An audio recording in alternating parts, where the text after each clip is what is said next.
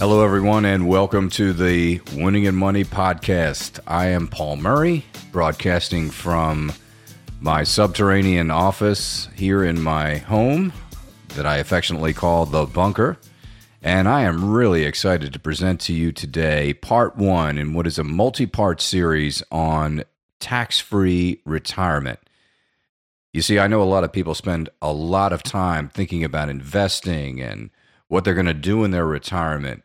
But I would have to tell you that in in my 20 plus years experience in working with private clients, there are very few people who have come into my office and said, "I am really concerned about the effects of higher taxes." And yet, in fact, this is probably one of the biggest risks to a secure retirement. As we all know, taxes are the way that our government brings in revenues to pay for all the things that we do in this country.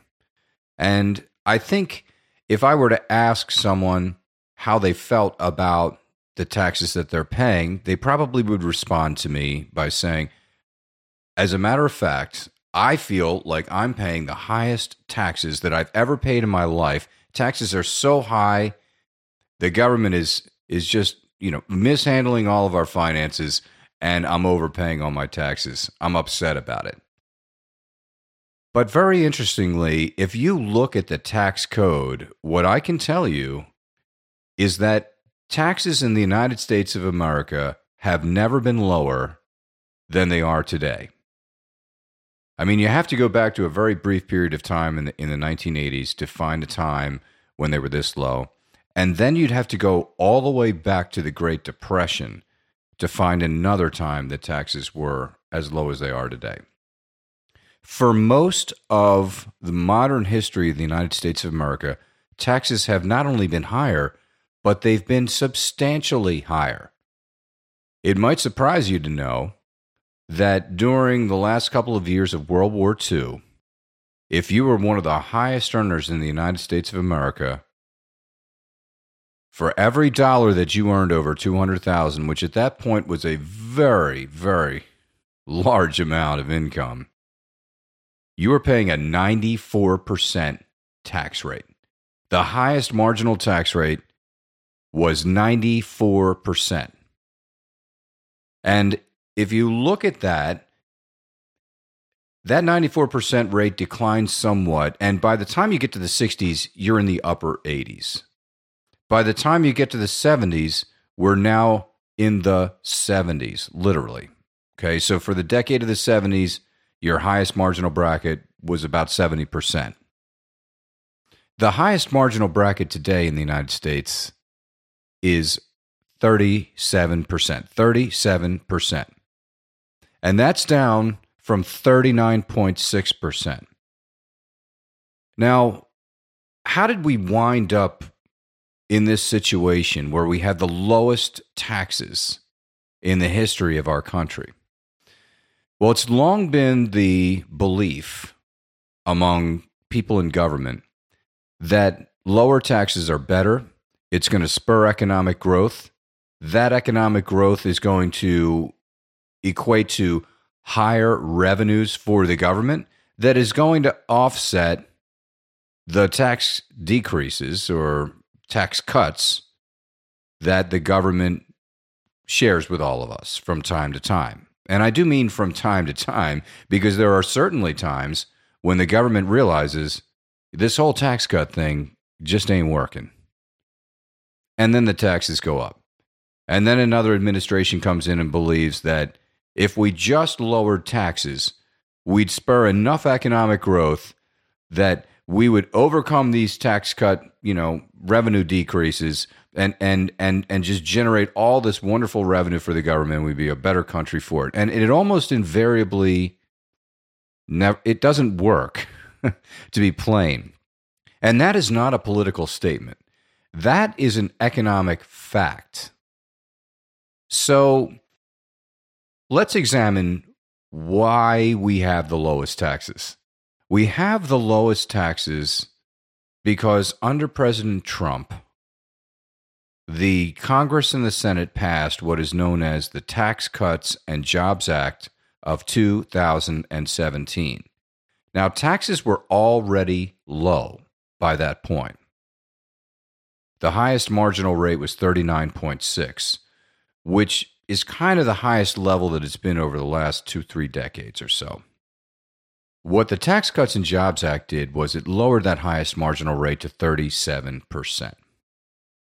But there's a couple of things that were happening behind the scenes in this sort of tax cuts plan that I think are really important for you to understand about where things are today and what what we can expect going forward. So when the Congress and the Senate were kind of hammering out this deal, not only did they lower the marginal rates. So so back there in 2017, the lowest rate was 10%. Then we went to 15%. Then we went to 25%, then 28, 33, 35 and 39.6.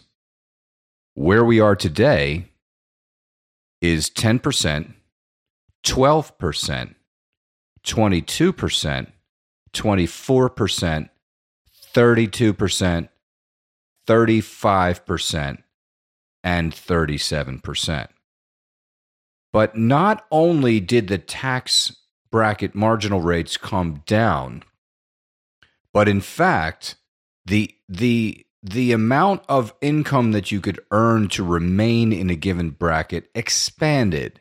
In other words, I can earn more money and be in the 22% bracket today than I would have been able to earn in 2017 and be in the 25% bracket. So, not only did they lower taxes as a result of the Tax Cuts and Jobs Act of 2017, but they also expanded the tax brackets so that you could fill them up with more income. In other words, across the board, undeniably, unequivocally, and absolutely, Americans got a tax cut. Now there there are nuances to this whole tax act having to do with property tax deductions and some other sort of things that didn't quite work out for some people, but if we're just talking about your tax brackets, they're definitely lower and it's better from a taxation standpoint than it was prior to January 1 of 2018. But probably the most significant thing that happened when they put this tax bill together is that they built in a, a, safety net. You know, the Congress and the Senate, they don't like to raise taxes. So, in order to avoid having to raise taxes, they literally put in a sunset clause that said all of these low taxes, are by law going to go away on January 1 of 2026. That's in the law. Most people don't know that. Unless they literally change the law to extend the tax cuts that were passed in 2017, the taxes will automatically go back to 2017 levels. And that is a very important thing for all of us to understand by law, everyone will receive a tax increase on January 1 of 2026 and nobody is talking about it. At some point we'll start talking about it, but nobody's talking about it right now. So for those of you who are out there saying, oh, I've never paid more taxes in my entire life, well, maybe you're making lots and lots more money than you've ever made in your life. Because if you look at the marginal tax brackets, you have never been taxed at a lower rate in the modern history of the United States of America.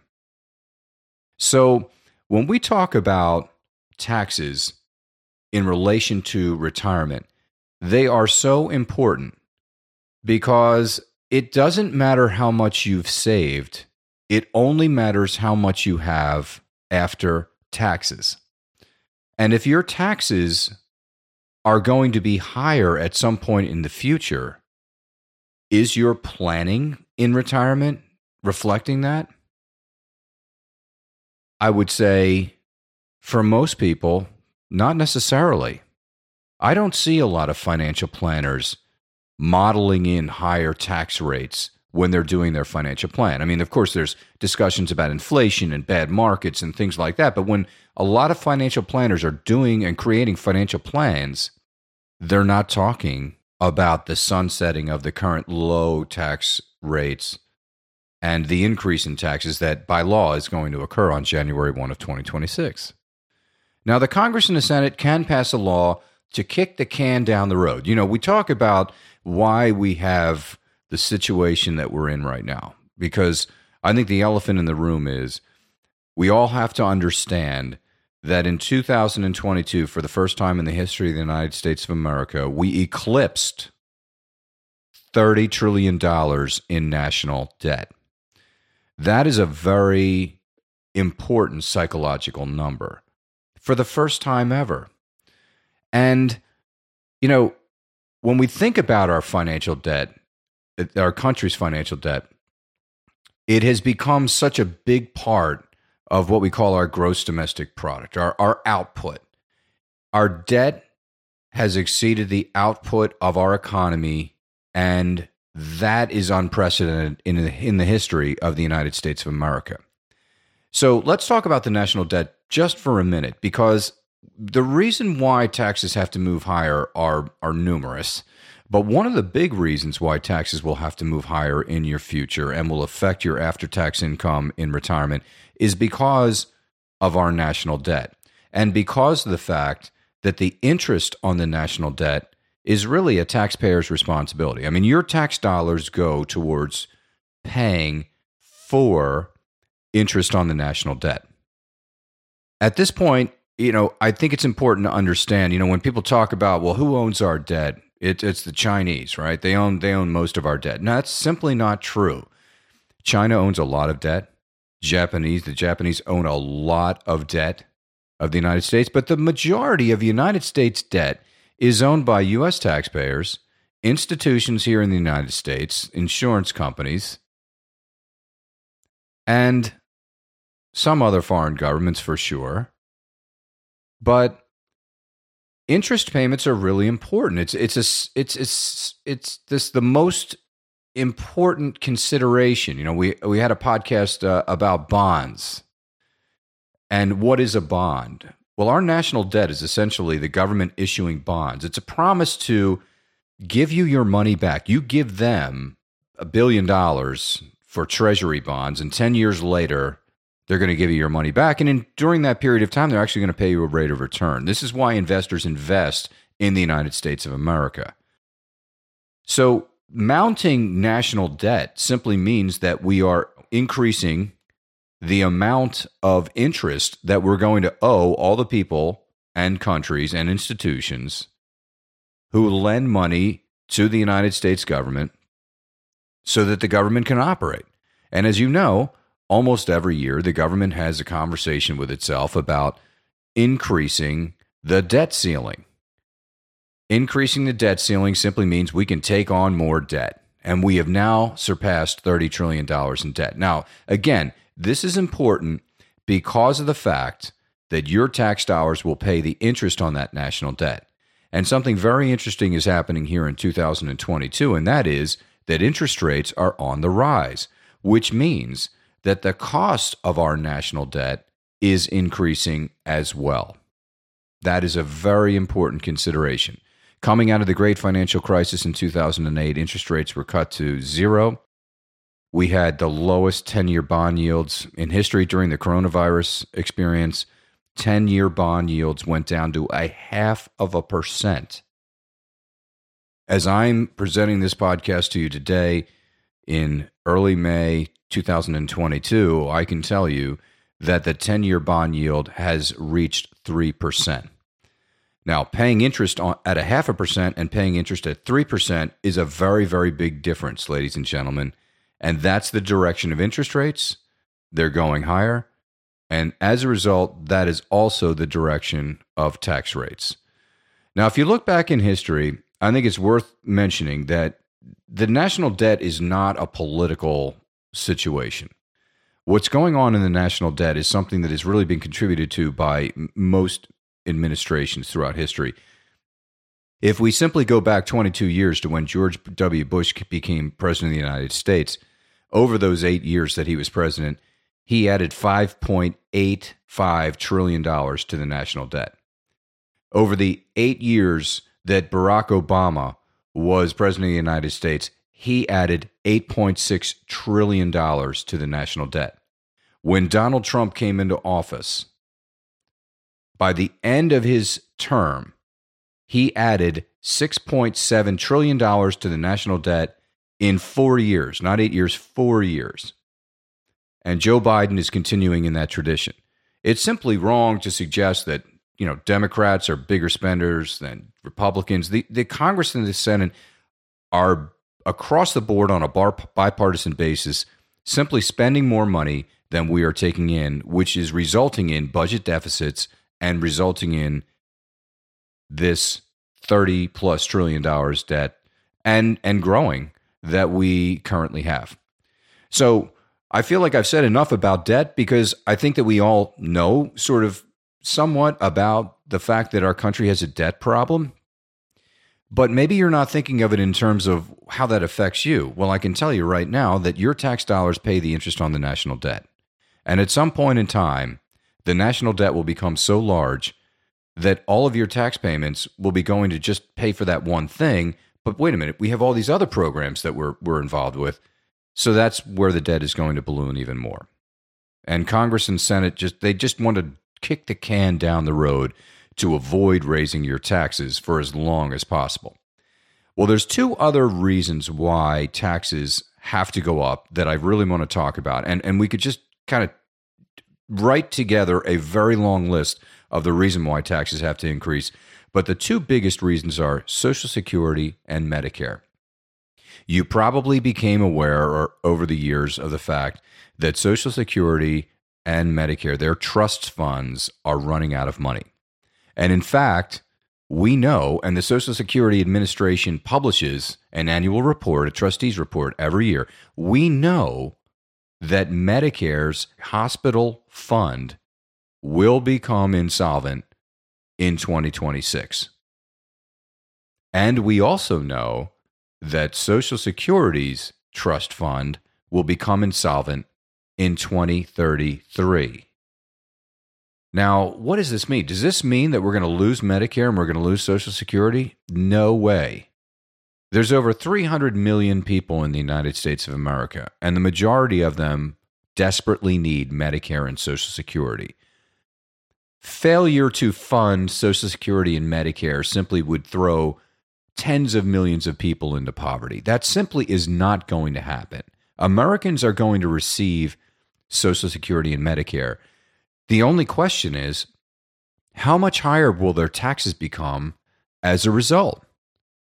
So if I want to get my Medicare benefits and I want to receive my Social Security benefits, I must understand that, you know, my employment taxes and the employer taxes pay for that. Your taxes, your tax dollars pay for these programs.